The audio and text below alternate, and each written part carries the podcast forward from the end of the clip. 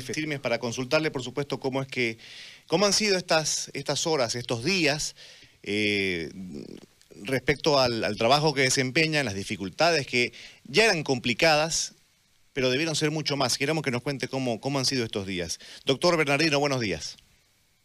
Buenos días, muy agradecido por la entrevista. Realmente una sorpresa para mí. Creo que es la primera vez que salimos al aire. Eh, la preocupación del sector, del sector público, cabalmente es todo este caos que se está produciendo en todo el país. Entonces, lo primero que queremos nosotros, vengan las elecciones o venga lo que venga, hay que pacificar este país.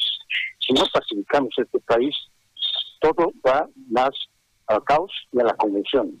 Todos se creen dueños de la verdad, pues, por lo tanto creo que partiremos de primero, pacifiquemos este país, ya las autoridades nacionales y departamentales se pronuncien y decidan qué se va a hacer con este pago, porque los más perjudicados somos del sector salud, ¿no? No podemos atender, no tenemos los medios que correspondan a una buena atención, así que desde el inicio todos los problemas que se han presentado en la parte eh, nuestra. Pensar que de equipo de bioseguridad tenemos, no teníamos insumos, no teníamos hospitales preparados, no había un plan de contingencia, y hemos dejado nosotros como sindicato que manejen la parte del Ministerio de Salud y a nivel departamental de Entonces, hemos dejado tranquilamente y seguimos esperando que nos llamen para poder coordinar un trabajo. Decirles ha presentado dos protocolos de tratamiento.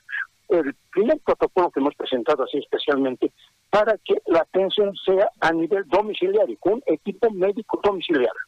¿no? Donde va un médico, o dos médicos, va una enfermera, va un auxiliar, enfermeros ir a controlar a la casa, hacer el tratamiento en la casa, para evitar la contaminación de ese paciente salga de su casa. ¿no? Eso ha sido la, base que hemos, hemos tenido, pero lamentablemente muy poco hemos tenido la acogida de parte de las autoridades nacionales, sobre todo del Ministerio de Salud.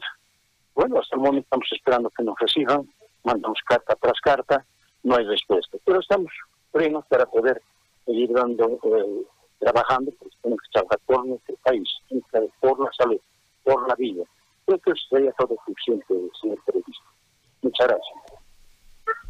Doctor, eh, una consulta más sobre el pronunciamiento. Eh, sabemos que están exigiendo que de una vez se resuelvan estos temas. ¿Hay alguna medida que se puede asumir para presionar a que se pueda llegar a levantar estos bloqueos, eh, tomando en cuenta que no llegan medicamentos, no llegan oxígeno y obviamente todo recae sobre ustedes?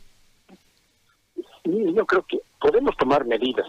primero, ya estamos hace tiempo en emergencia, pero es una emergencia nacional, usted quiere colocar una emergencia más a eso.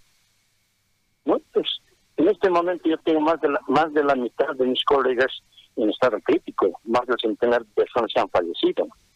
Pues más allá no, no podemos ir a, seguir confrontándonos. Lo que tenemos que es que estamos exigiendo que las autoridades se sienten, que las autoridades políticas ya no decidan qué va a pasar con este país. Caso contrario, va a ser peor el caos. Ese sería el pronunciamiento que nosotros queremos para pacificación. Gracias, doctor. Gracias, gracias.